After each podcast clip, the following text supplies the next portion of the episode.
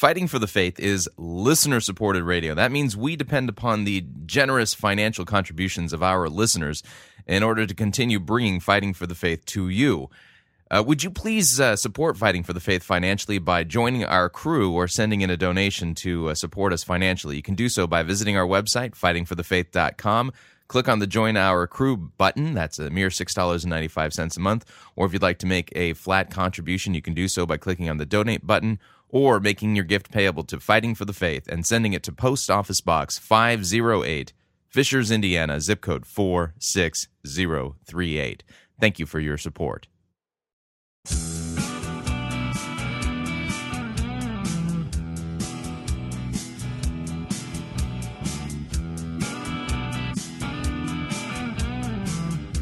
It's time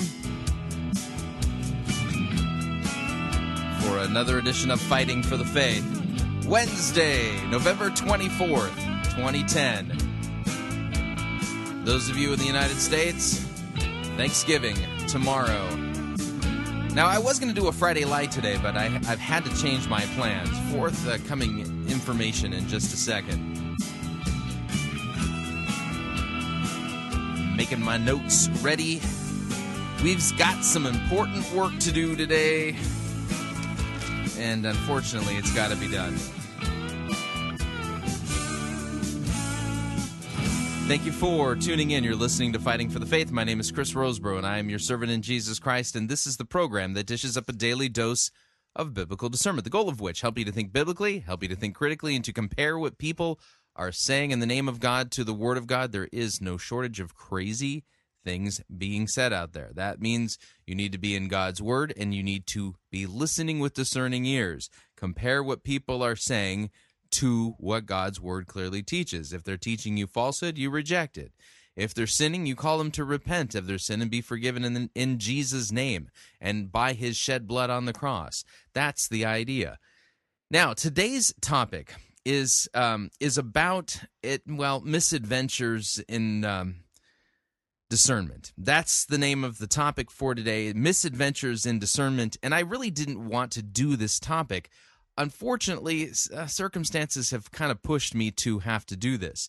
And uh, what I mean by that is, is that uh, those of you who've been following Kimballgate know that uh, that uh, Ingrid Schlueter of the uh, Crosstalk radio program has well, she chimed in last week, the day after my interview with Dan Kimball, on her own doing her own program that she called the Bridgers.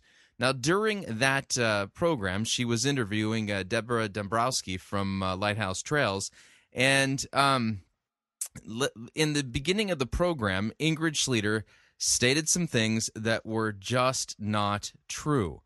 When I confronted her with the fact that what she had said about me wasn't true, she assured me that she would clear the record up. And uh, she decided to clear the record up on the program yesterday by continuing to take shots at me. And as a result of it, it's become absolutely necessary that I document and show you what I'm referring to when I say there's a supreme need in some cases for there to be discernment within the discernment camp. And unfortunately, Ingrid Schlueter, in her uh, program last Tuesday, where she uh, interviewed Deborah Dombrowski in order to basically prove uh, that Dan Kimball's uh, confession of orthodoxy doesn't matter, that really he's part of a nefarious plot to uh, bring in emergent uh, new age uh, spiritual christianity kind of stuff and the way he's doing it is, is by subscribing to an orthodox doctrinal statement but then pointing everybody to all of the heretics and telling them telling people to listen to them. Now, I want to make something clear right up front. What we're going to be doing on today's program is I'm going to be taking apart uh, portions of uh, Deborah and Ingrid's conversation regarding Dan Kimball. And what we're going to do is we're going to analyze it for factual, you know, basically check the factuality of it, check to see whether or not the evidence that they're bringing to bear is true, and we're also going to see if they're engaging in sound logic and ra- basic good reasoning from the evidence. And uh, I can tell you at the front of the program that the examples that I'm going to cite are examples of things that they did incorrectly. And as a result of it, they said things that were misleading, factually incorrect, and dubious at best. Now, I also need to say this it is not as if Deborah and Ingrid only made bad arguments. Some of the concerns that they brought up regarding Dan Kimball were valid. These were valid concerns. And so I don't want you to think that because I'm going to be working through the problems in the program that that means that everything they said has to be dismissed. No, you have to sometimes engage in discernment even when somebody's engaging in dubious discernment. You need to listen to the greater argument.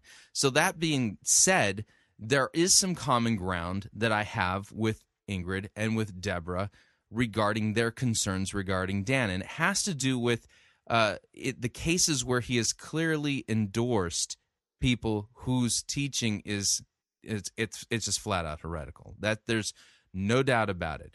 And uh, and I will say this, not to soften it, but to basically point to Dan Kimball's actions, where I pointed out on his own website where he was still linking to people who were clearly heretics, he immediately went into action and pulled that page down and pulled those links down. So, that being said, uh, Dan wrote about this, explained why he did it, and uh, Dan does, based on the evidence of Dan's verbal confession and his actions, I think we can say that we have somebody who's listening and who is committed to the truth and doesn't want to give the appearance of endorsing people who are heretics. Now, does that mean that he's pulled down every page where uh, it looks like he's done that? No. But at the same time, I'm going to point something out here. In, it it isn't true that in every case that Dan Kimball has linked to something that he was purposely linking to heretics and you'll get what I'm saying here as uh, as the program unfolds so put your thinking caps on what I'm going to do is we're going to I'm going to pull out some different pieces. Now, I don't have the time to do the entire interview. If you want to hear the entire interview, then Google the uh, uh, Crosstalk radio program uh, and uh, and then go into their archives and pull up the uh, it was last Tuesday's edition of uh, the Crosstalk radio program on the Bridgers, and I recommend that you even discern me. Don't just take my word for it. Don't just take my analysis as truth, but go back and listen to it in context and see if you agree with my critiques here. Now, uh, let me get my thesis out. Then we'll we'll dive into the um, into the sound bites. My thesis is this: that you cannot defend the truth by using lies. In other words, you can't fight lies with lies. You can't break the eighth commandment, not do your homework, and lie about people in the defense of the truth. The ends do not justify the means. Therefore, those who have taken it upon themselves or believe that they are called to speak out in today's dangerous church environment, and it is, that that those who want to speak on behalf of defending the gospel, on, de, on behalf of defending the proclamation of repentance and the forgiveness of sins in Jesus' name, the proclamation of law and gospel, sin and grace, uh, all by Jesus' shed blood on the cross. That uh, that you don't get the luxury. You do not get the luxury of using lies, cutting corners, and engaging in half truths and faulty logic in your defense of the biblical gospel. That's not something that you have the luxury of doing. Therefore, because you are defending God Himself, and people may draw conclusions about God as a result of whether or not you do it correctly. If you're lying and it's patently obvious that you're lying, it looks bad on you and it looks bad on Christ. And as a result of it, when you mix into your pleas for people to stop listening to false teachers, if you mix into that lies about the person and distortions about their position, you end up discrediting yourself and your very valid concerns end up not being listened to or those valid concerns being end up being lost in the mix. And as a result of it, that's not good. Like I said the other day, I think it was on was it Friday's program. I firmly believe that discernment is going to be something that's going to be more important in the future of the church, not less important. And we don't have the luxury of cutting corners. We just don't. We just don't. And so, as a result of it, I'm going to uh, go back and I'm going to play sound bites from uh, uh, Ingrid Schlueter and uh, Deborah Dombrowski's uh, interview on Dan Kimball in order to demonstrate the types of things that folks in the discernment camp don't have the luxury of doing and why this is wrong and why I'm calling for and the creation of and will help create and bring into market what I'm calling a discernment ethics standard. The goal of which is to get people who are doing discernment work to stand ethically against false teaching and to draw valid conclusions and inferences from all of the data and not suppress data that is contrary to the conclusions that they've drawn. In other words, facts first, data second. I mean, sorry, facts first, conclusions second. Yeah, you get what I'm saying. Anyway, so what I'm going to do here is is that I'm going to play a series of sound bites, and um, let me let me play this first one. This is uh, Deborah Dombrowski giving basic trying to give us some background information about Dan Kimball. Here we go. Uh, and I would like you to just give us a little background on Kimball, uh, and uh, so that we can have a little bit of understanding as we go along. Okay. Uh, he actually does really go back to the beginning of what we would call the emerging church today when Leadership Network and Bob Buford's Leadership Network uh, began putting together a group of young people. Uh, he put together Doug Pagitt, Mark Driscoll, Dan Kimball, Brian McLaren, and a couple other guys, and they formed a project, uh, the Terra Nova, which eventually became Emergent. They broke away from Leadership Network, kind of, and um, so that was kind of how they got started. Okay, now here's the problem. Okay, there's some truth to this, and there's some factual inaccuracies. Okay um, I don't know if Deborah just didn't do her homework, doesn't know all the data, hasn't conducted the proper interviews, or just misspoke. But the problem is this is that it is true that Dan Kimball was there in the beginning at Leadership Network. It is not correct at all. In fact, uh, it's factually inaccurate to say that Dan Kimball was part of the Terra Nova project.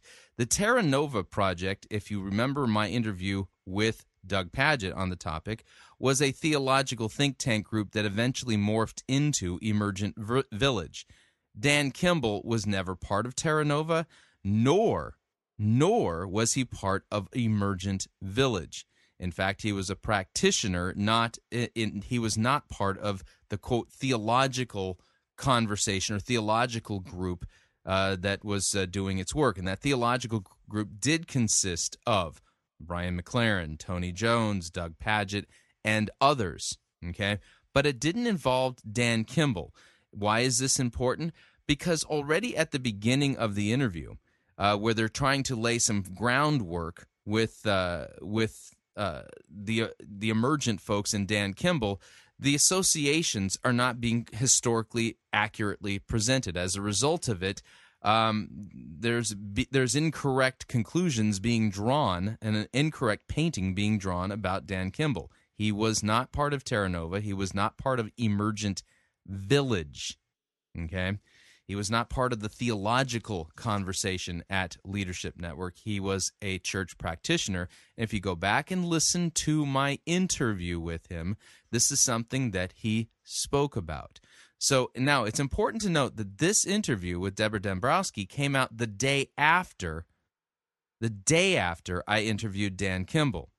And the data that Dan made available, the information that was made available as a result of my interview with him, did not get filtered into this conversation at all. In fact, it was just patently rejected.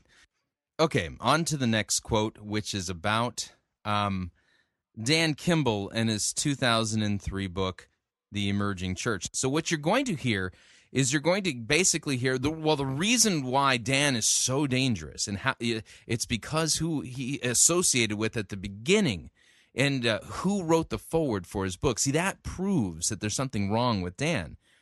Well, let's put that back in its historical context, and also let's um, let's shed a, bit, a little bit of light on this argument. But here here's the next soundbite. Let us. Uh, the, I was going to say one of the. I believe it was maybe the first book he wrote. Uh, it was called The Emerging Church in 2003. Now, Dan Kimball has written, to my knowledge, about seven books in the last seven years since 2003. Uh, the first book really got its launch, we believe, largely from the two people that wrote the foreword. There were two forewords in the book. One was by Brian McLaren, and one was by Rick Warren and um, it, it really helped to launch, uh, we believe, Dan Kimball into his own uh, ministry. Now, I know this sounds terrible. Let's put that back in its historical context, and then I'll play the rest of the soundbite. Dan Kimball's book, The Emerging Church, came out in 2003. Now, what happened just in the year prior to Dan Kimball's book coming out? That was the the release of the Purpose Driven Life. Rick Warren was was just coming into uh, prominence. Okay, he wasn't the person that we know him today. In fact, what we know about Rick Warren, we didn't know about him back then. Okay, and the same with Brian McLaren. Brian McLaren, from the get go, from the launching of the so called emerging conversation until just this year, Brian McLaren has been theologically and doctrinally evasive. And it's been very difficult to get a radar fix on him.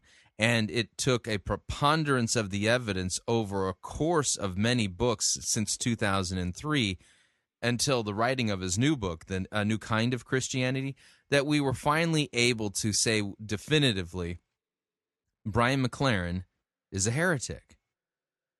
Now, that being the case, the question is not who wrote the foreword to the books.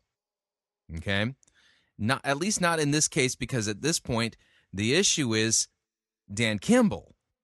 The, okay, the issue is Dan Kimball. The issue is not Brian McLaren, and the issue is not uh, uh, Rick Warren, who back in 2003 we didn't know the things we know about them now. Okay. So the issue is did Dan Kimball write heresy in his book? Did Brian McLaren attack historic Christianity in Kimball's book? Did Rick Warren twist God's word and uh, teach false doctrine in Dan Kimball's book? That's the issue. Okay? So I understand. Yeah, it oh, it looks terrible. Yeah, I mean Brian McLaren and Rick Warren wrote the foreword to Dan Kimball's book. I can tell you with with certainty if that if this book came out today and that were the case, uh there there there there there's something seriously wrong. But at the time, Rick Warren was considered to be just a mainstream evangelical pastor. And Brian McLaren, pretty much the same thing. You know, a, a, a, guy who's just starting to come onto the scene as an author. You know, it, it, what we know about him now is not what we knew about him then, and I think he was writing novels at that time. You know, with Neo and uh, for the I forget the name of those books, but you understand what I'm talking about. So the thing is, is that um, at that time, it, I'll be I'll be blunt. Back in 2003, I didn't know Rick Warren was a problem. I did not know he was a problem. Back in 2003, I didn't know that my, Brian McLaren was a problem. Had no idea. In fact, I wouldn't have thought anything less of somebody who had uh, Rick Warren or Brian McLaren write the foreword to the book back in 2003. Okay? That needs to be weighed in this. Now, notice here this is a guilt by association argument. And let me define that for you, too, by the way. Um, one of the, uh, the websites I go to, uh, I have I actually have this in my uh, in my my toolbar here is a link to a website that deals with uh, with logical fallacies. It's Nizkor project, and it's N I Z K O R dot org, and they have a a feature in there regarding uh, basically bad argumentation and uh, and logical fallacies. Now, let me read this one to you. Uh, this is a logical fallacy guilt by association. Guilt by association is a fallacy in which a person rejects a claim simply because it is pointed out that the people he or she dislikes accept the claim. Okay? This sort of reasoning has the following form. Number 1, it is pointed out that person A does not li- does not like or accept claim P. Therefore, P is false. It is clear that uh, it is clear that sort of reasoning is fallacious. For example, uh, the following is obviously a case of poor reasoning. Think you think that one plus one equals two. Okay, but Adolf Hitler, Charles Manson, and Joseph Stalin and Ted Bundy, Bundy, they all also believed that one plus one equals two. Yeah, it's true. Yeah, it, seriously, we we need to completely rework our math books. Why? Well, if we teach our kids one plus one equals two, then they're in agreement with Adolf Hitler, Charles Manson, Joseph Stalin, and Ted Bundy, who all also believe that one plus one equals two. Yeah, you see, this is a fallacious argument. One plus one is equals two, regardless of whether or not Ted Bundy, Joseph Stalin, Charles Manson, or Adolf Hitler also agreed. You see, you don't. You, so the idea here is is that when we're going to point out problems with Dan Kimball, we have to do it honestly. Okay, and uh, what's going on here is a form of a logical fallacy called guilt by association. Let's continue. Okay, before we go any further, uh, I want to just let our listeners know, many of whom are learning about all of this, and these names may be somewhat mysterious. It is significant, Deborah, is it not? The forwarders on this book, The Emerging Church. Just give us a thumbnail. First of all, thumbnail on Brian McLaren. Well, Brian McLaren, as we said, was one of the early, um, you know, emerging church, emergent guys. Um, he has since um, become more isolated from some of the some of the early ones because he had uh, a much stronger way of expressing what that movement is about. Um, eventually, denying uh, the um, substitutionary atonement and basic, you know, beliefs of the Christian biblical faith. Yeah. Now, this is true. McLaren has recently come out attacking the historic doctrines of the Christian faith. That's absolutely true. Was that true in 2003? No, that wasn't. That literal hell. He denies a literal hell, the penal That's substitutionary right. mm-hmm. atonement, divine child abuse there.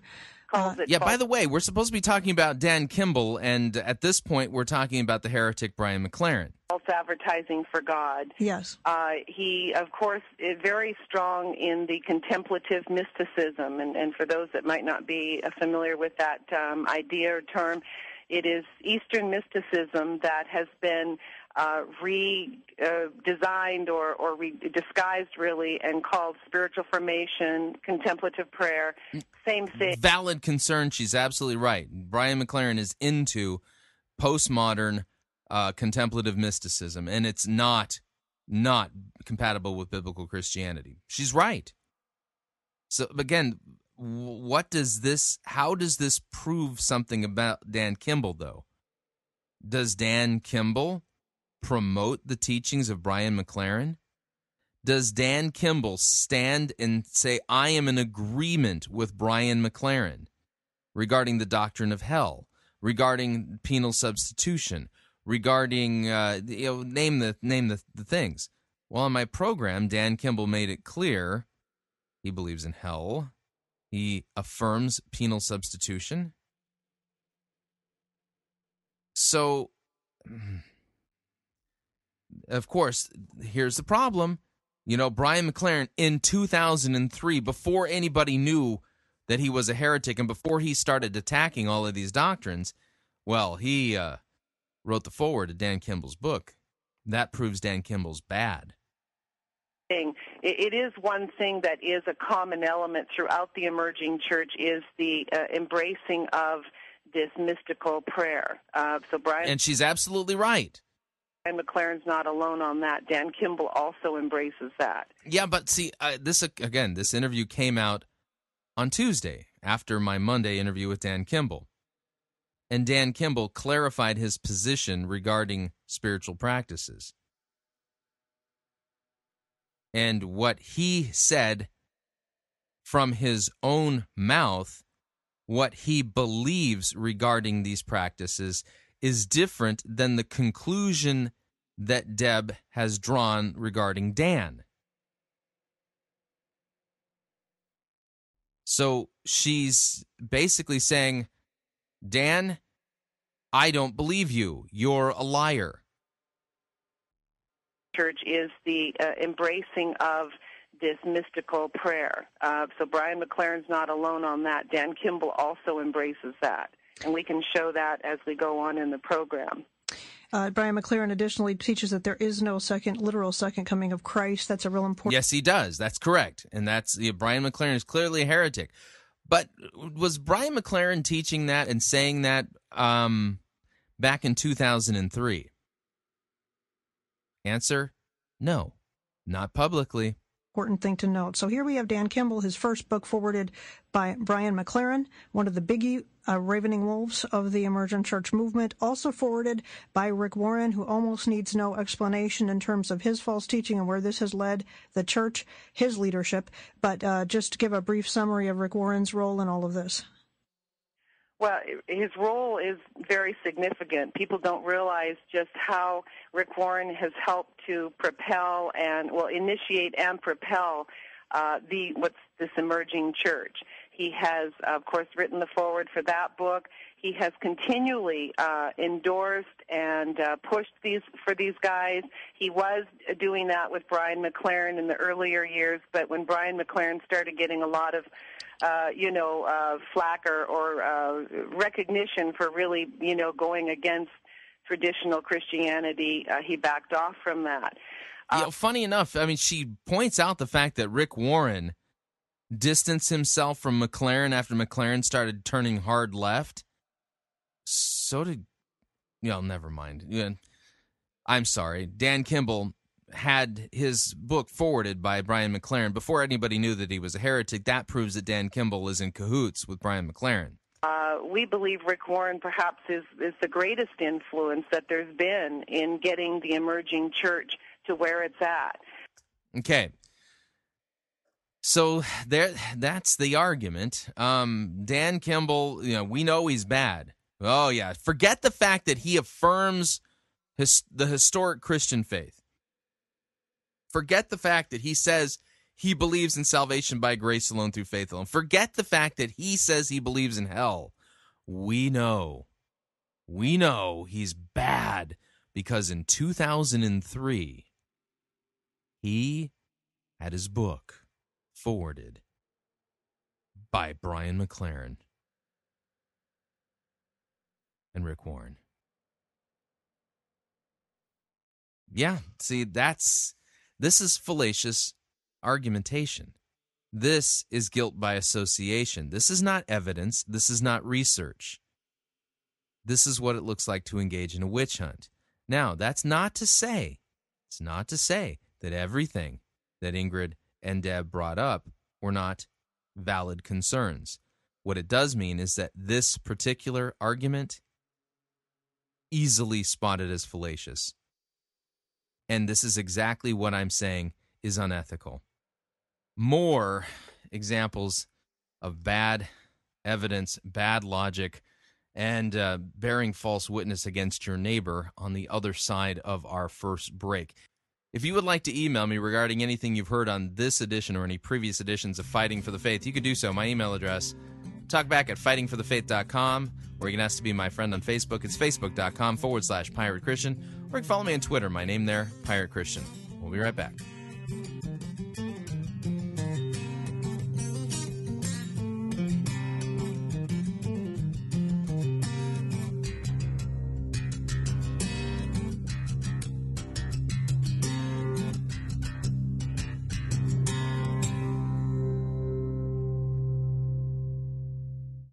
Unless your righteousness surpasses that of Rick Warren, you cannot be saved. You're listening to Fighting for the Faith.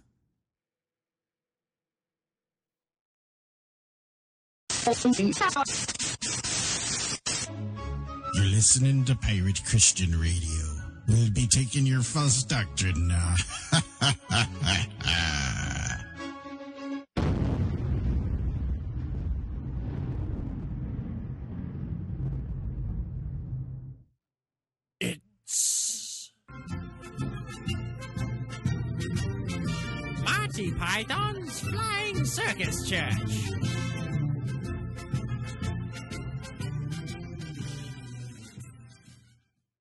So the new pastor came in and shut down the Sunday Uh-huh. school, canceled the adult Bible study, No. dumped the hymnals, sacked the choir, and put in a praise band and started preaching sermons that sound like they could be preached or done on Dr. Phil's program. It's awful. I didn't expect a kind of purpose driven inquisition. Nobody expects the purpose driven Inquisition. Our chief weapon is purpose. Purpose and vision. Vision and purpose are two weapons. Our purpose and vision. And ruthless relevance are three weapons. Our purpose, vision, and ruthless relevance and an almost fanatical devotion to Rick Warren are four weapons. Now, amongst our weaponry are such elements as purpose, vision. I'll, I'll come in again. I didn't expect a kind of purpose driven inquisition. Nobody expects the purpose driven Inquisition. Amongst our weaponry are such diverse elements as purpose, vision, ruthless relevance, and almost fanatical devotion to Rick Warren and nice Hawaiian shirts. Oh, damn. I can't say it. You'll have to say it. Uh, what? You'll have to say what the bit about our chief weapons are. Uh, I I couldn't do that.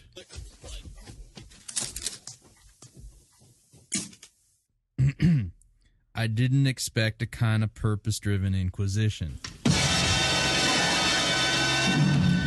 Uh, nobody uh, Expects. uh, expects no nobody expects the um, purpose driven Inquisition. I, I know, I know. Nobody expects the purpose-driven Inquisition. In fact, those who our do chief ex- weapons are. our chief weapons are um, Purpose. uh, uh, vision. Okay, and- okay, stop, stop that, stop that. Ah, Our chief weapons are purpose. Blah, blah, blah, blah, blah. Youth Pastor Rick, read the charges. Dude, you're like hereby charged with being divisive and not following our program. That's enough! Now, how do you plead? Well, We're innocent. Ha! Ha! Ha! ha, ha. We'll soon change your mind about that!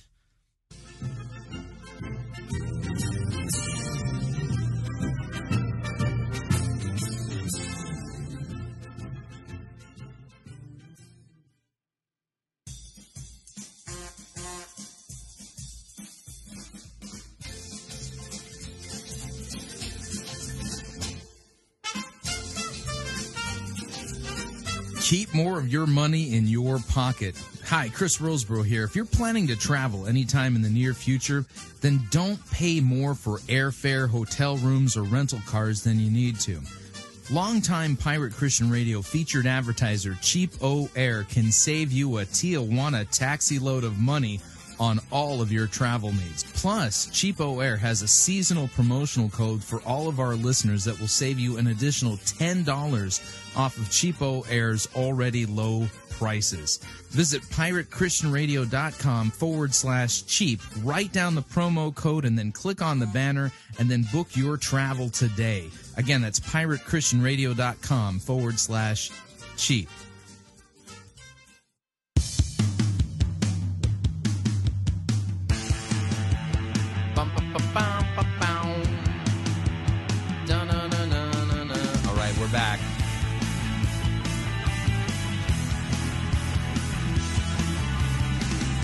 Warning you can't use lies and bad evidence and faulty logic to defend the truth.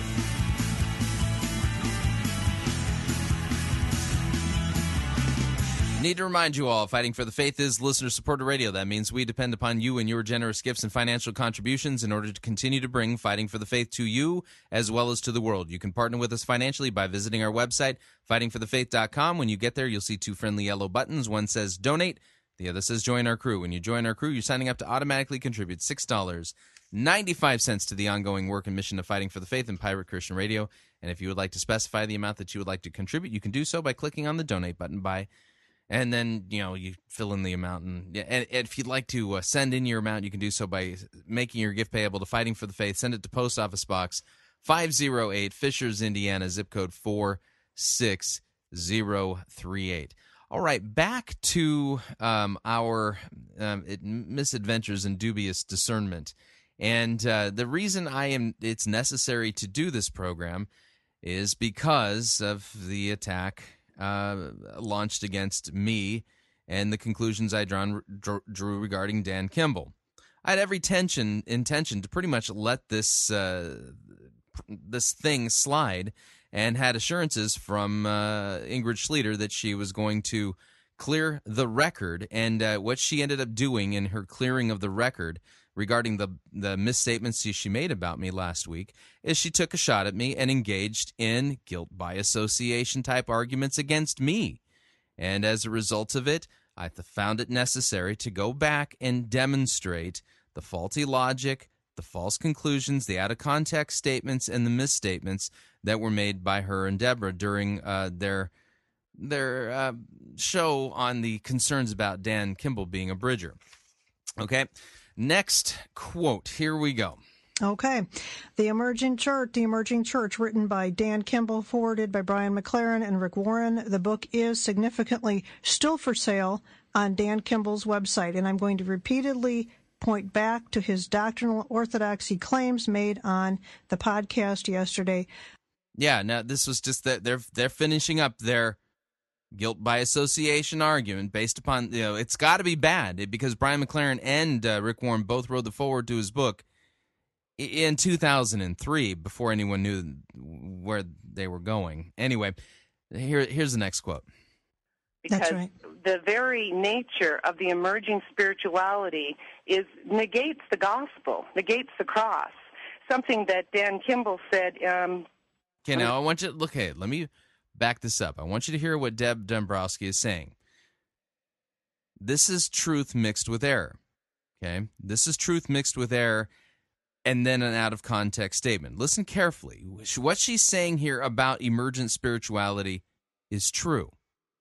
The question is is it true about Dan Kimball and is Dan Kimball promoting this type of emergent spirituality that she's talking about? Listen carefully because right. The very nature of the emerging spirituality is negates the gospel, negates This is true. negates the cross. This is true. The question is, does Dan Kimball negate the cross? Something that Dan Kimball said. Um, I'm just going to grab this copy of Faith Undone, uh, where he's quoted, and this is from the Emerging Church, real brief. So we must rethink virtually everything we are doing in our ministries. Well, that really kind of sums up what the emerging church wants to do. Everything needs to be, and when they say everything, they mean everything. Hmm. Everything from not just the outside, oh, let's add some candles and couches. It's a lot more than that. Okay, now let me let me quote this again. So he, basically, she starts off by saying that emergent spirituality negates the cross. True. Then she then hooks into Dan Kimball and says that Dan Kimball is promoting this, and she quotes from Dan Kimball's book. Listen again to the quote. So we must rethink virtually everything we are doing in our ministries. So that's the quote from Dan Kimball. Okay, it's so we must rethink virtually everything we are doing in our ministries. That's the quote. What's the conclusion? Well, that really kind of sums up what the emerging church wants to do. Everything needs to be, and when they say everything, they mean everything. Hmm. everything from not just the outside, oh, let's add some candles and couches. It's a lot more than that. Okay, so here's the question Is Dan Kimball, has he been saying we need to rethink everything, not just couches and cam- candles and and you know and and you know methodologies, but we need to rethink everything. Is that what he was saying in that quote? Because she was talking about doctrine. But funny enough, this topic was specifically addressed in my interview with Dan Kimball the day before. And Dan Kimball made it perfectly clear that he was a practitioner who was looking at new ways to do ministry methodologically, but that he was not interested in changing or rethinking Christian doctrine. That's his own words. And what Deb Dombrowski, the day after Dan Kimball was on my program clarifying his position, she used this quote again. So we must rethink virtually everything we are doing in our ministries. To, she used she used that quote from Dan Kimball to prove that Dan really wants to rethink, you know, everything, including doctrine. By the way, I have a copy of the first run edition of The Emerging Church, written by Dan Kimball, foreword by Rick Warren and Brian McLaren, with commentary by Rick Warren, Howard Hendricks, uh, Brian McLaren, and others. Okay, here we go. Page 13. Okay, the title of this subsection in the introduction to the book is We Must Think About the Emerging Culture Because Too Much is at Stake. Now, as I'm reading this, you're going to hear his quote in context. Ask yourself this question as I read this Kimball quote in context Is Dan Kimball saying we need to rethink doctrine? Obscure the cross. That's the that's what was being said here. Here we go. I believe with all of my heart that this discussion about the fast changing culture and the emerging church must take place.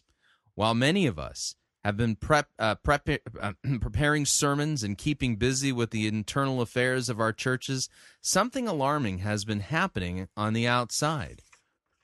What? Was what once was a Christian nation with a Judeo Christian worldview is quickly becoming a post Christian, unchurched, unreached nation. Tom Clegg and Warren Bird, in their book Lost in America, claim that the unchurched population of the United States is now the largest mission field in the English speaking world and the fifth largest globally. New generations are arising all around us without any Christian influences, so we must rethink virtually everything we are doing in our ministries. Again, New generations are arising around us without any Christian influences, so we must rethink virtually everything we are doing in our ministries. That's that sentence put back in context. Was Dan Kimball saying we need to rethink doctrine? Was Dan Kimball saying that? No, what Dan Kimball was basically saying is is that man, look, the uh, United States of America is like one of the largest mission fields in the world and we need to rethink how we do, we need to think rethink our ministries with the, and the implication is so that we can reach those people with the gospel. That's what he was concerned about. He wasn't saying this. Listen again to the full quote again now now that you know what he said in context. Notice what deb did she to- took him out of context the same way the bible twisters that we review here at Fighting for the Faith during our sermon reviews time take Bible passages out of context. Deb took Dan completely out of context and made him say something he didn't say at all. Listen again. Because That's right. the very nature of the emerging spirituality is negates the gospel, negates the cross. Something that Dan Kimball said. Um, I'm just going to grab this copy of Faith Undone, uh, where he's quoted, and this is from the Emerging Church, real brief. So we must rethink virtually everything we are doing in our ministries. Well, that really kind of sums up what the emerging church wants to do. Everything needs to be, and when they say everything, they mean everything. Hmm. Everything from not just the outside, oh, let's add some candles and couches. It's a lot more than that. Now that you've heard it in context, what do you think? This is an example of misquoting somebody out of context to make them say something that they never, ever said. This is a form of deception. This is what the Bible twisters do when they twist God's word. If you're going to fight Bible twisters by misquoting them, how much credibility do you think you're going to have in the long run? Deb, what you've done here is sinful. That's a breaking of the eighth commandment that says you shall not bear false witness against your neighbor. That is a flagrant and gross and egregious sin that you've just committed. Making it sound like Dan Kimball was trying to hide and obfuscate the cross of Christ because he said, so we have to rethink how we do our ministries. And then telling something about that quote that he never said. And if you put it back in context, it's clear that he never said anything like that. This is exactly why. This is precisely why. I have called on Ingrid Schlueter to clear the record. Why I've said that you can't fight lies with lies, and why I'm calling for and will help to create a discernment ethics standards because this is unethical. Okay, moving along here. Next quote. Okay, um, oh, this is a fun one. Yeah, y'all heard of the uh, the conference called the Nines? Y'all, y'all ever heard of that? Well, you're going to hear about it. This is uh, this is what uh, this next thing is all about, and this is another guilt by association argument. Here, here's uh, Ingrid and Deborah.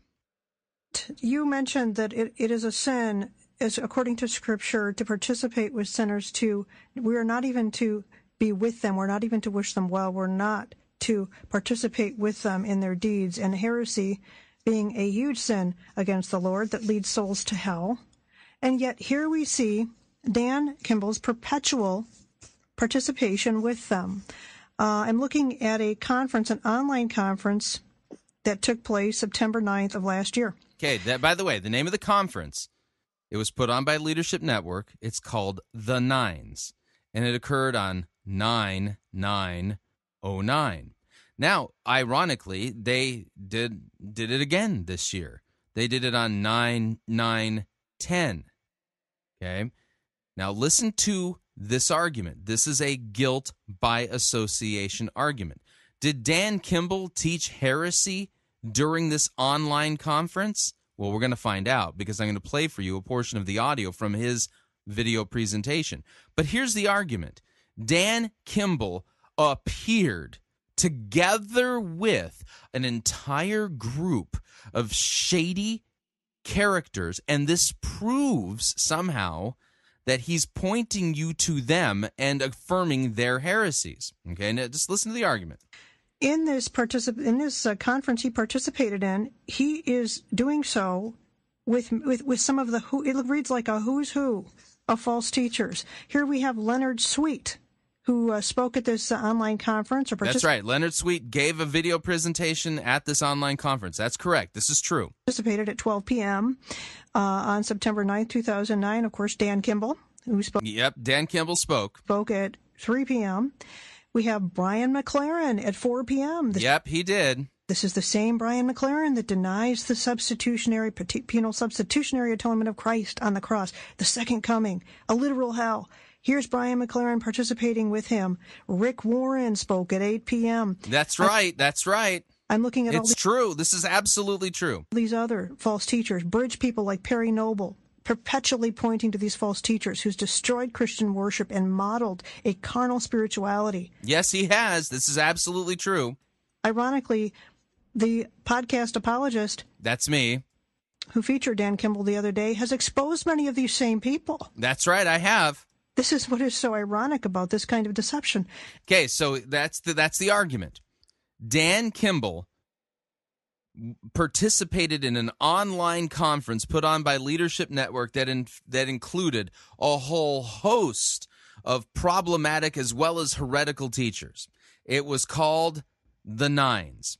Now, that the uh, she at the beginning of this soundbite, you know, reiterated a you know basically a teaching.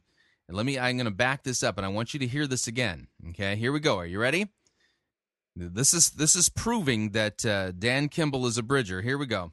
You mentioned that it, it is a sin, as according to Scripture, to participate with sinners. To we are not even to be with them. We're not even to wish them well. We're not to participate with them in their deeds, and heresy being a huge sin against the Lord that leads souls to hell. Okay, got it. Okay, so that that was the beginning of that uh, soundbite.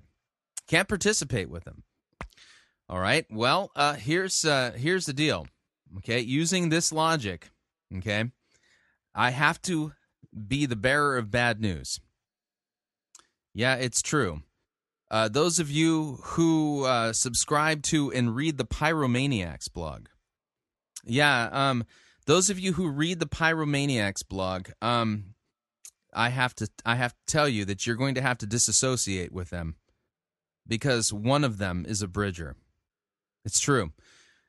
That's yeah, absolutely true. Frank Turk, um, one of the uh, blog writers for the Pyromaniacs blog, where Phil Johnson writes. Um, Frank Turk, uh, he participated in the Nines conference this year and shared, uh, well, participated in darkness with men like Leonard Sweet, Brian McLaren, Rick Warren, Perry Noble, Steven Furtick, and others. It's true. Um, I have proof. I it's this is just very very disturbing. Um, I I don't know what to say, and if you're detecting a little bit of tongue in cheek, uh, that's on purpose. But um, uh, Frank Turk of the Pyromaniacs blog, here is audio from his presentation uh, during the Nines okay, conference. thanks for streaming the Nines this year. Tell your boss we're sorry for impacting national productivity today. My name's Frank Turk, and I brought you outside so we could get out of somebody's study. And you know, you have probably never heard of me. I'm a blogger, you know, which is like saying I play World of Warcraft or I have a Star Wars costume in my closet. I mean, it's a hobby that generally makes people think you're a weirdo who lives in your mom's basement. Now, as you watch today, keep in mind that at least I own my own home and, and I don't have a mega church and I don't have a book that I'm selling. I, I work a day job in renewable energy. I have a wife who I love. Then I have two kids I'm trying to be a good father to. Now, Yeah, but you're also a heretical bridger. I mean, because you participated, Frank, in the Nines conference with uh, heretics like Leonard Sweet, Brian McLaren, Rick Warren, Perry Noble, uh, Steven Furtick, and others. And um, you, you, you know, you you can't associate with them, Frank. Now I understand. I listened to your whole presentation, and you actually didn't um, teach any heresy at all. In fact, your nine-minute presentation, which was only six minutes and twenty-three seconds, was about the real Jesus. And you know, I I found it to be um, wonderfully done and biblically sound, but. I have to conclude using Ingrid's and uh, Deb Dombrowski's logic that, um, well, you're you're you're a bridger because you participated in the nines along with Leonard Sweet and other heretics. Do y'all see the problem with this logic? The guilt by association logic that Deborah and Ingrid in basically are invoking at this point end up sweeping up the good and the bad and throwing everybody into the same bin. You can't do discernment work this way. Frank Turk is not a heretic, nor is he a bridger. In fact, he didn't teach heresy, nor did he affirm anything that Brian McLaren said or Leonard Sweet said or Perry Noble said in his in his video presentation for the Nines, and neither did Dan Kimball. In fact, I happen to have on hand uh, Dan Kimball's uh, video presentation for the nines, okay? And I want you to hear what he said. The way you determine that whether or not somebody is, by the way, um, really dangerous, for the most part, it's their doctrine. It's what they actually teach. Let's hear the heresy that Dan Kimball engaged in at the Nines. In talking about game changers that have affected life and ministry, it's really hard to name one because I know in my life and the in my leadership history in churches, there's been so many different ones that have affected me during different times. So I'm just going to kind of dwell on one right here that I've been thinking about a lot lately. And that basically is is that the the big game changer of understanding that if we love Jesus, we must love the church. Oh, that's got to be total heresy because Leonard Sweet is also participating in this event. And Brian, see that that's code word for emergent spirituality. Despite its messiness. If we love Jesus, we must love the church, despite, and I should say, our messiness. Because uh, I'm sure as people out there watching this, they have been wound, we've been wounded by the church at different times, a leader on staff or something. I, I had a situation at church a couple years ago. I was wounded by another staff member higher in the hierarchy than I was so badly. I actually really considered like leaving church ministry and not doing anything anymore because it really was a bad situation. But what I also then realized was perhaps my expectations of church were incorrect. And so I didn't have a biblical understanding of church. And instead of saying, like, this is what I think church should be like and this is my expectations, I didn't look to the New Testament to see that the church really is a group of people committed to Jesus that's going to be messy because we're broken human beings. But it doesn't give you an excuse to keep going messy. You want to clean up messes. You want to be forgiving and, and humble and serving one another. And that may not happen. So there's some churches that aren't healthy. But I want to just read uh, kind of a few things here that were about a pattern that I see, especially with younger people. yeah, I, I'm not hearing any heresy there. By the way, if you want to uh, view the video yourself, um, it's available at media.leadnet.org forward slash nines forward slash videos, Kimball978.html.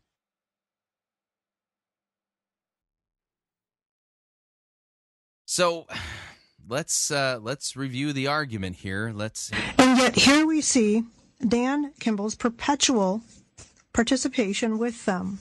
Uh, I'm looking at a conference, an online conference that took place September 9th of last year. In this particip- in this uh, conference he participated in, he is doing so with with with some of the who it reads like a who's who of false teachers. Here we have Leonard Sweet, who uh, spoke at this uh, online conference. So you, you get the point here. Frank Turk of the Pyromaniacs blog, he also has participated in the Nines and was part of a virtual online conference with these heretical guys. Are we to assume now that Frank Turk of the Pyromaniacs blog is a bridger, is emergent, is uh, promoting uh, basically uh, counter Reformation mysticism, and is attacking the cardinal doctrines of the Christian faith? No. This is not discernment. This is just really, really bad argumentation and bad logic. Now, that's not to say, and I will reiterate this, there are some decent arguments that they make later on. There's some decent arguments that they make. Not everything that Deb and Ingrid engaged in was this bad. But unfortunately, I'm not done yet. There's still more. Yeah, you're thinking, I can't take anymore. Yeah, unfortunately, I've got to give you a little bit more. Let me give you another example here of guilt by association. Here we go. Mm-hmm. Leonard Sweet, I want to focus in on this. Uh, Dan Kimball's participation with Leonard Sweet uh, was really underscored. Leonard Sweet is very high up in the hierarchy of spiritual darkness. Uh, anyone that doesn't believe that needs to go to Leonard Sweet's own website. No, I agree with Ingrid here. Leonard Sweet is extremely dangerous, wickedly dangerous, way heretical, like mind bogglingly bad heretical. Completely agree with her here and click on a book that he is offering and continues to offer on his website called Quantum Spirituality. Now, I want to point something out. This is not Dan Kimball making quantum spirituality available, it's Leonard Sweet. And uh, Deborah, just give us a little rundown on some of the teachings of Leonard Sweet. And while you're listening to Deborah, think about this. Dan Kimball is featured on his own website, his own blog, dankimball.com, in a photograph with Leonard Sweet because they both teach George Fox University, one of the hotbeds of contemplative spirituality. And here. Okay, I got to stop there for a second. You see, this proves it because Dan Kimball was once photographed with Leonard Sweet at George Fox University. You know, I, I hate to say this, but um, I taught at George Fox University with Doug Pagitt. It's true. The day before I debated Doug Pagitt on the doctrine of hell, we were invited to George Fox University to teach, co teach, if you would, a class on the problem of good and evil. Uh, it, was, it was part of an apologetics and philosophy class there at George Fox University. Doug Pagitt and I both together taught a class at George Fox University. Does this mean I'm a bridger?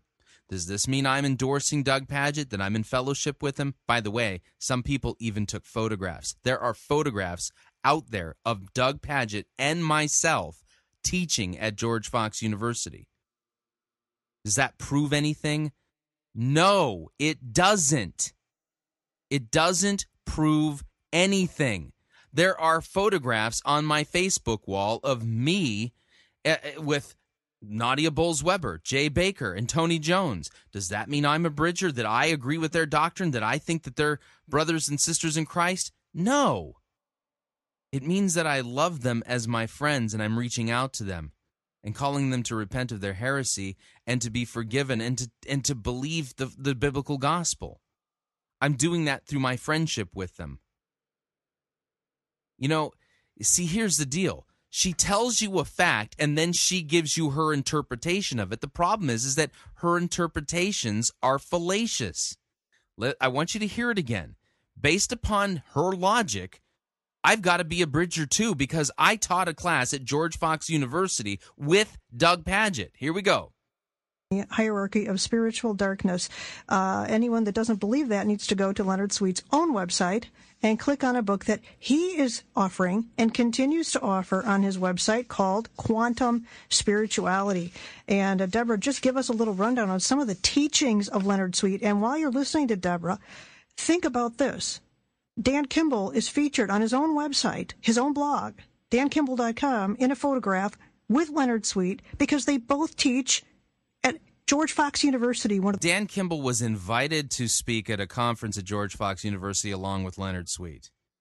Now, one of the things that I think that Dan Kimball has done that's not good is that he has linked to Leonard Sweet's eh, Sweet in such a way that it looks like he's endorsing his teaching. I think that is clear. But the argument here is that he was in a photograph with him, and that proves it one of the hotbeds of contemplative spirituality. And here he's. By the way, by the way, like I said, I taught at George Fox University with Doug Pagitt. I didn't. I did not even for a moment engage in any contemplative spirituality, and neither did Doug. And on top of this, get this. Yeah, um, Doug and I. Well, we talked theology twice while in the same room together while there was food in the room. It's true hands with Leonard Sweet, arms around these false teachers, including Alan Hirsch, including Frank Viola. Viola. Oh. Uh, and so I want to talk about this. We are not to participate with those who are teaching spiritual darkness. And here stands Dan Kimball with his co-professor. Okay, now okay, let's let's listen to that standard again. I want to point something out. Here we go. Listen. Uh, and so I want to talk about this. We are not to participate with those who are teaching spiritual dark, darkness. And here- okay, stop. How are you defining participate? You're not to participate with those who are teaching spiritual darkness. I completely agree.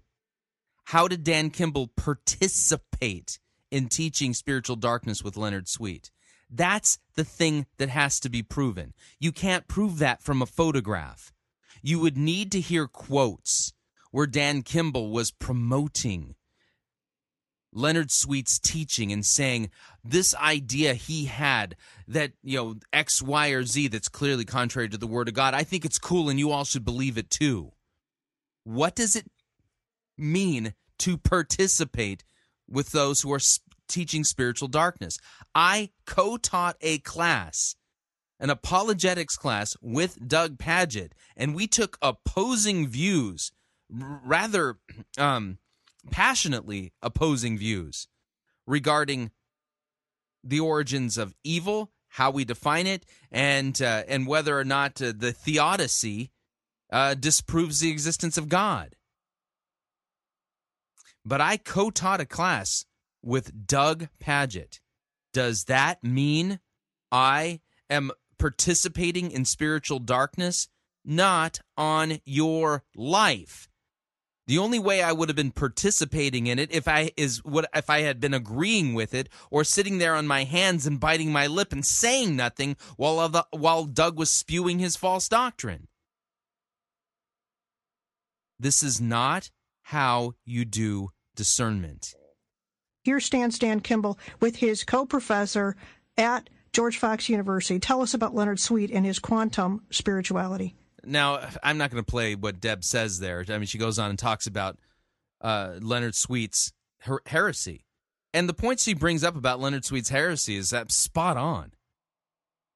Okay? Eh, eh, eh, Sweet is a heretic. No doubt about it.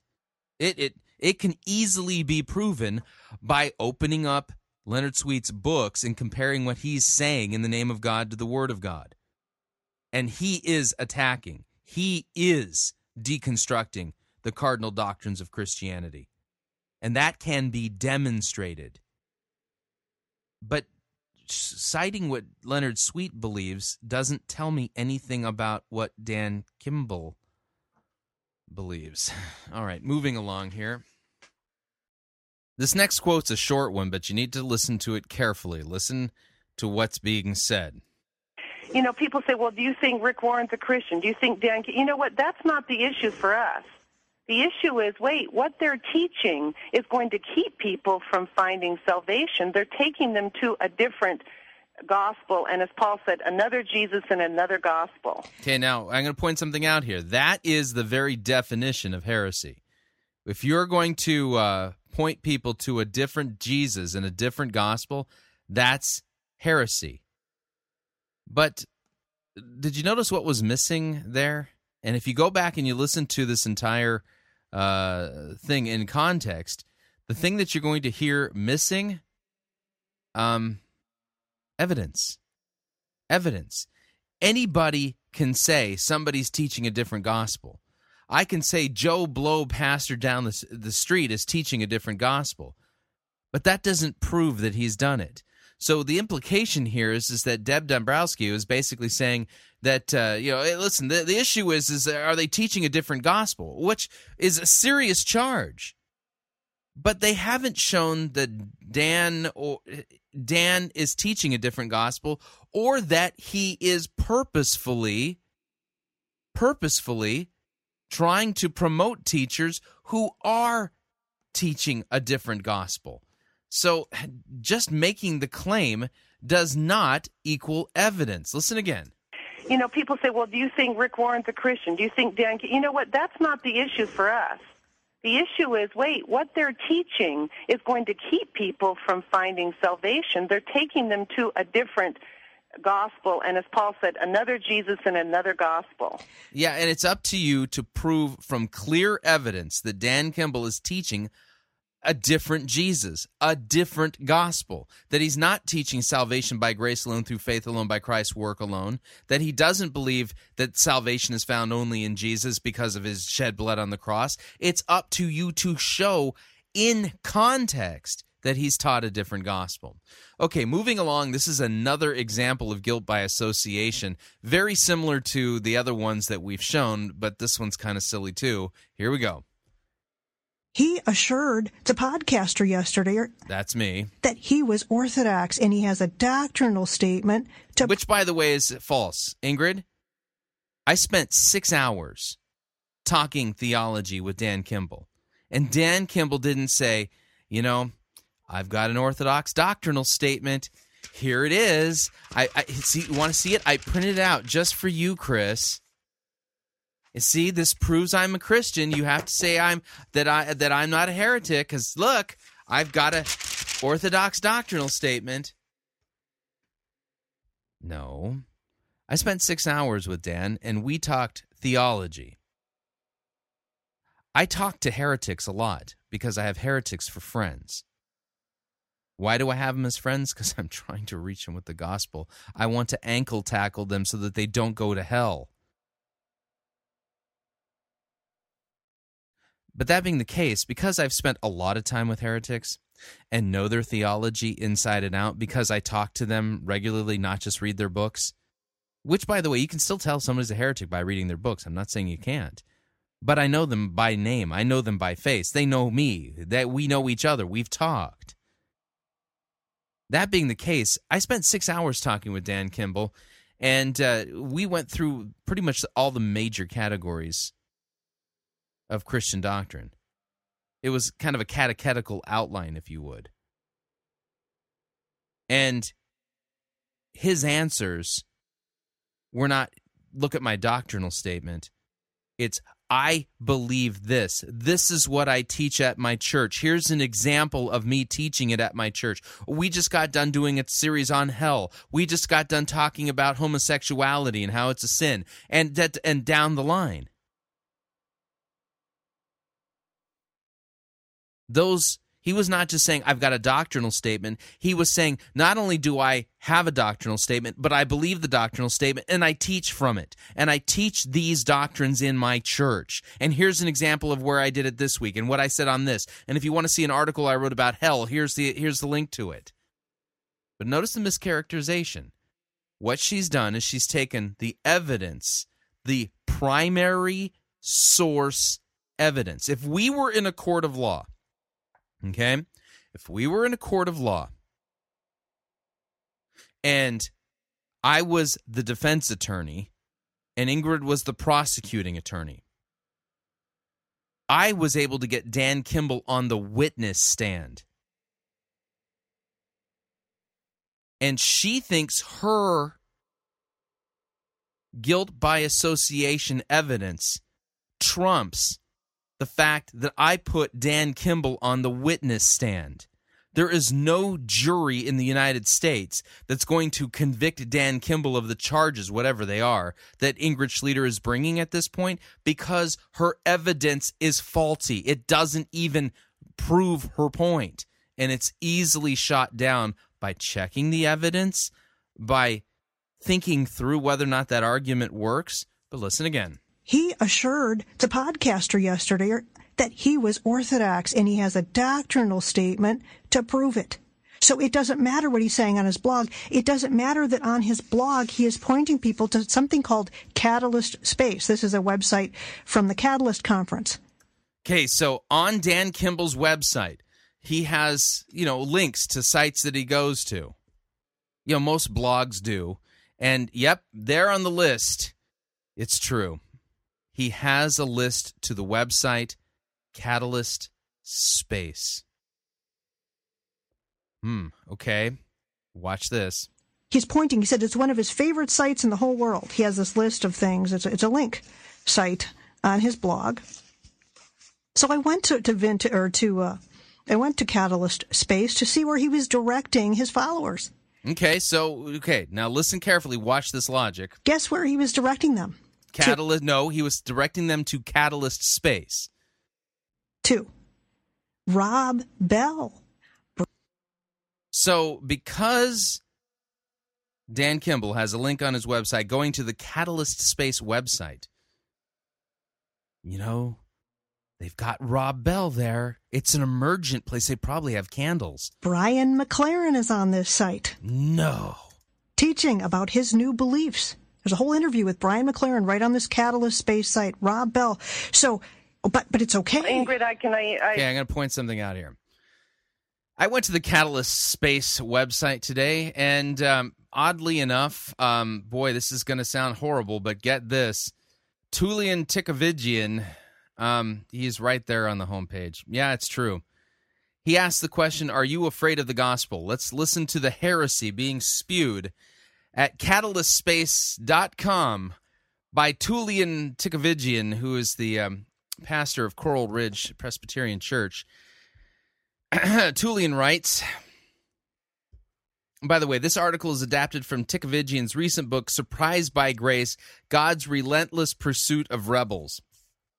I'm ecstatic about the resurgence of gospel centrality taking place in the evangelical church. The idea that the gospel is not only for those outside the church, but also for those inside the church. That it not only ignites the Christian life, but it is the fuel that keeps Christians going and going every day. May seem like a new idea, but it's really an old one. I'm glad it's regaining traction, but as far as we've come, we need to go further. For all the talk of gospel centeredness, there's still some fear and trepidation fueled by a common misunderstanding understanding regarding the radical nature of grace. Even amongst amongst the proponents of gospel centrality, I still hear talk about there being two equal dangers that Christians must avoid legalism as well as lawlessness. yeah, Tullian Tchividjian there at the Catalyst website, this catalystspace.com website, goes on and talk, talks about how legalism and lawlessness are the primary enemies of the gospel and that we need to combat them. And uh, gives us a sharp kick in the behind about not being afraid of grace and the Im- imperative minus indicatives equals impossibilities. And he, that's basically an argument for sound preaching of law and gospel. That's what i found on the homepage of catalyst space. Now that being the case Wait a second. She said Rob Bell was there. Yep, he's there too. Catalyst Space is basically a website that public, republishes articles and ideas from the broad spectrum of Christian leaders uh, all throughout. It's basically a big potpourri website. In other words, you're going to have to practice discernment if you think Catalyst Space is a good place to go because there's heretics as well as uh, well, sound orthodox guys who publish there. Maybe we should think that Tullian, Tullian Tchividjian, well, he's got to be a, a bridger now because his article there, Are You Afraid of the Gospel, which gives a proper distinction of law and gospel and calls people to preach the gospel to Christians as well as un- non believers and tells us to fight against legalism and lawlessness. Well, because that article appears in the same on the same website that Rob Bell's stuff, you know, uh, an article or two by Rob Bell uh, appears, that that means he's a bridger. And using this logic, I have to conclude that Ingrid Schlueter herself is a bridger. Why? Well, because on both the uh, Crosstalk blog as well as her old Slice of Laodicea blog, Ingrid Schlueter regularly linked to stories that appeared at the website christianpost.com. Yeah, and you know, there's heretics who write for the christianpost.com. Rick Warren writes for uh, the Christian Post regularly. In fact, Perry Noble himself also writes regularly for ChristianPost.com, as well as Mark Batterson and a whole host of other very, very iffy characters. And because Ingrid, on her Crosstalk blog and on the uh, Slice of Laodicea website, linked to uh, ChristianPost.com? Well, that tells me that because she was linking to ChristianPost.com, that, um, well, she's a bridger and that uh, she hasn't properly disassociated herself, nor did she properly warn people that uh, when they got to the ChristianPost.com, that they may be exposed to heretical teachers. Yeah, you see how this logic starts to fall flat when you apply it to the person who's misapplying it? Do you see what I'm saying here? I go back to Ingrid. Listen care- carefully. About his new beliefs. There's a whole interview with Brian McLaren right on this Catalyst Space site. Rob Bell. So, but but it's okay. Ingrid, I can I, I now here's my question: Did Dan Kimball intend to promote the heresies of Rob Bell and Brian McLaren by linking to Catalyst Space? Because when you look through their archives, there's good stuff and bad stuff. How do you know that Dan didn't intend for people to go to the good stuff? Hmm? This is painting with a broad brush. This is what it means to be on a witch hunt. This is guilt by association, and it's faulty logic, and it's not sound evidence. I put Dan Kimball on the witness stand. You heard him in his own voice. That doesn't count for anything. No. What really counts is that Dan Kimball linked to a website where, well, it's kind of a spectrum of different ideas, bad and good. How dare he? Does that show lack of discernment? Yeah, it does. Does it prove that he's well a bridger and a and a closet heretic? No, it doesn't. Not at all. I think it's in- important to mention Rob Bell here too, because his books Velvet Elvis and his films Noomas are in numerous, numerous. Now, where can you point me to a single place where Dan Kimball actually promotes uh, the Nooma videos, where he recommends to people that they listen to the teachings of Rob Bell, and endorses them? Christian, even he doesn't by name, by the way. in, uh, junior high and high school, and, and definitely colleges. In and yet, yeah. very clearly, Rob Bell has come out uh, and proven himself to be believe in a panentheistic type of quote unquote gospel. Now, this is true. This is true. Rob Bell does believe in a panentheistic gospel. That's correct. But what's not correct here is the is the implication that Dan Kimball intended for people to go and and read Rob Bell's stuff. Now, he didn't show any discernment in warning people, yeah, there's some bad stuff here and some good stuff. Yeah, that's true.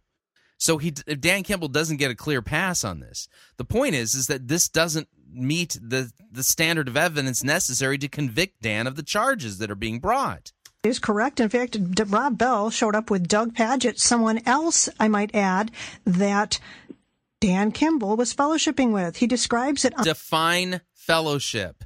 On his own personal blog, waiting for Doug Pagitt to show up at a conference and how they all got together and had such a great time chatting about Jesus and doctrine and talked about Jesus again.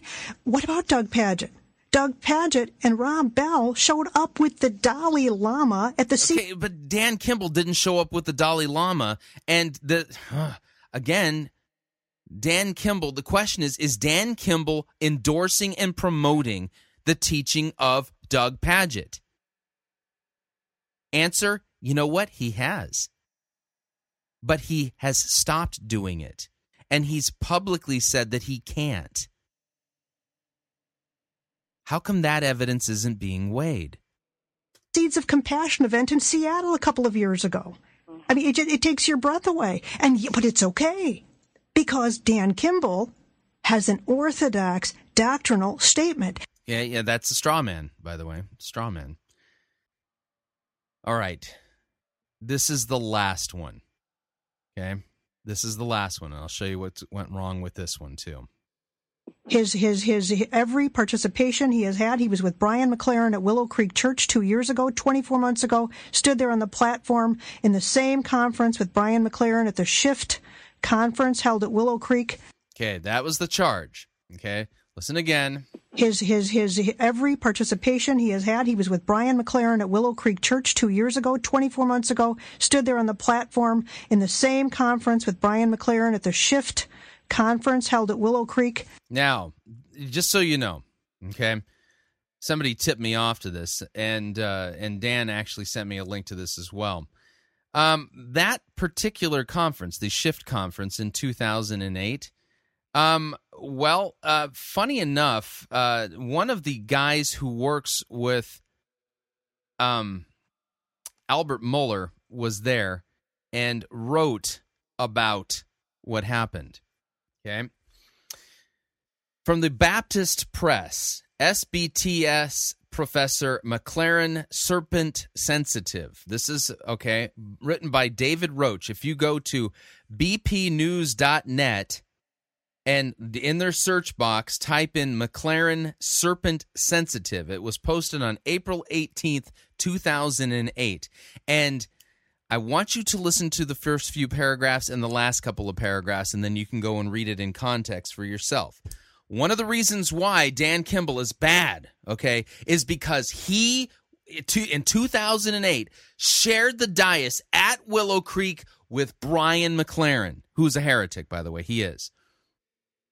So the, the question is when um, Dan Kimball shared the dais with Brian McLaren at Willow Creek, was Dan Kimball affirming Brian McLaren's heresy?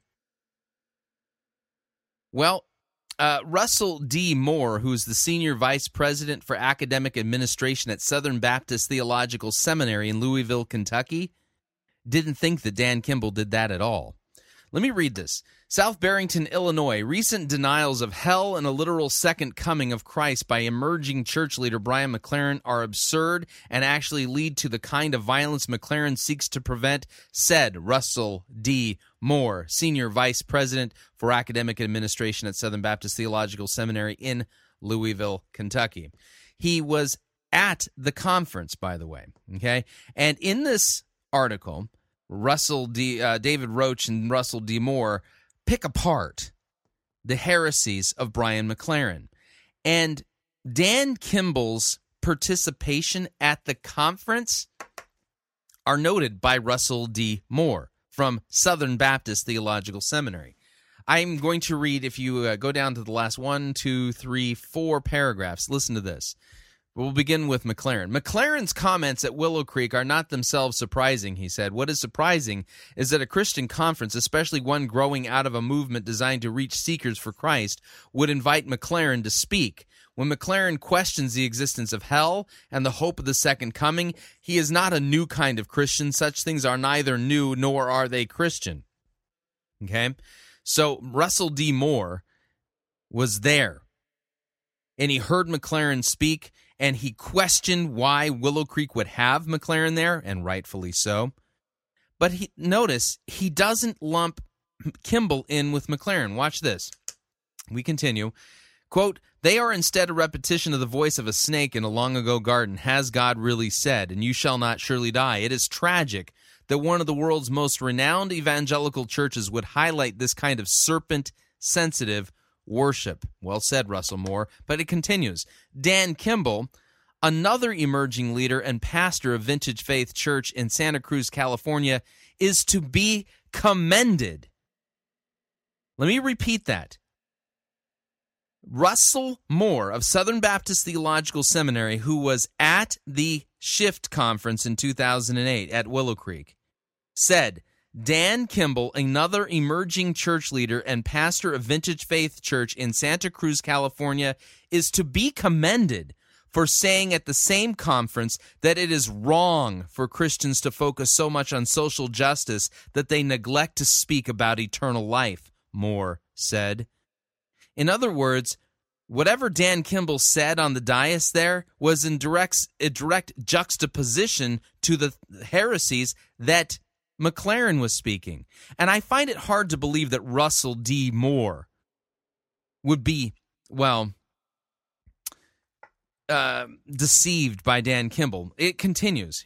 Quote, Dan Kimball's comments were courageous and they were correct, Moore said. An evangelical without the gospel is no advance for the church. So, coming back, coming back, coming back to what Ingrid has been saying. Okay. This last quote, listen again. His, his, his, every participation he has had, he was with Brian McLaren at Willow Creek Church two years ago, 24 months ago, stood there on the platform in the same conference with Brian McLaren at the Shift conference held at Willow Creek. Yet, when you check the people who were there, Russell D. Moore of Southern Baptist Theological Seminary, who works with Albert Mohler, who took Brian McLaren to task for the heresies he spewed at Willow Creek and took Willow Creek to task for having Brian McLaren on the dais spewing his heresies, then turns around and commends Dan Kimball and his speech at that same conference for courageously speaking the truth contra to what McLaren said.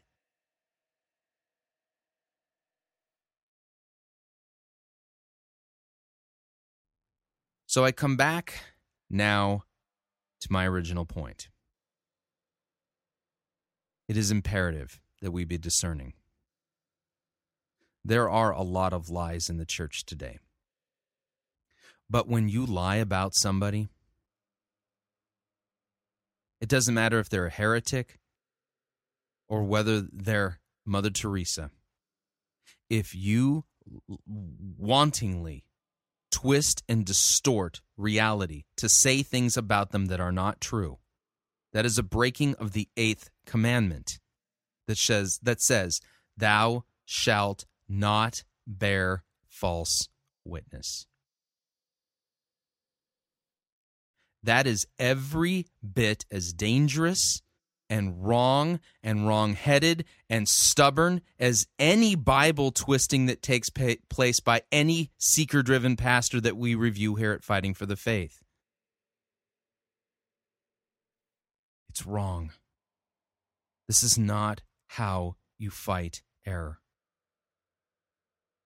We don't have the luxury of lying to defend the truth.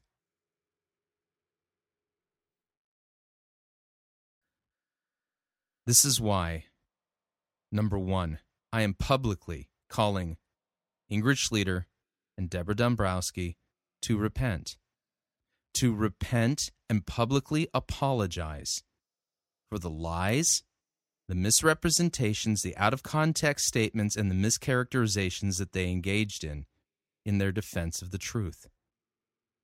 What they said regarding Dan Kimball was chock full of misquotes, a refusal to look at the evidence, selective evidence, illogical, you know, fallacies like guilt by association, red herrings, and straw men. And on top of it, what they're doing maligns and discredits the dis- greater discernment camp, and worse than that, it discredits Christ. That's not to say that all of their points were not valid. Some were. But it's hard to find the ones that are valid when it's so clear. When you just push a little bit on these, they come crumbling to the ground. Dan Kimball, in his own voice, confesses the historic Christian faith. And there are problems in the methodologies that he's promoting. For more information on the, the reasons why some of his methodologies are wrong, listen to yesterday's program that I did with Tim Stevens' lecture at the AND conference at Granger. That'll give you the biblical lowdown on what's fundamentally flawed in this in the, their thinking. But that being the case, Ingrid and Deborah, you need to repent. And the good news is that Christ died even for these sins. I appreciate and honor your zeal for defending the truth. And I share your passion for it. And I share your concern for the many wicked teachers and teachings that have crept into the church and am visibly and am shaken by how few voices there are speaking up against it. And I'm thankful for the work that you've done to defend the historic Christian faith. But in this case, you have erred. In this case, you have sinned. In this case, you have borne false witness against your neighbor, and you have to repent. And the good news is that Christ has died for these sins. Repent and don't lie anymore to defend the truth because we can't do that because it discredits us and it discredits Christ. If you'd like to email me regarding anything you've heard on this edition or any previous editions of Fighting for the Faith, you can do so. My email address is talkback at fightingforthefaith.com. Talkback at fightingforthefaith.com, or you can ask to be my friend on Facebook. It's facebook.com forward slash pirate Christian, or you can follow me on Twitter. My name there, Pirate Christian. Y'all have a great Thanksgiving, and uh, we'll catch you on the other side of the Thanksgiving break. Until then, may God richly bless you in the grace and mercy won by Jesus Christ and his vicarious death on the cross for all of your sins. Amen.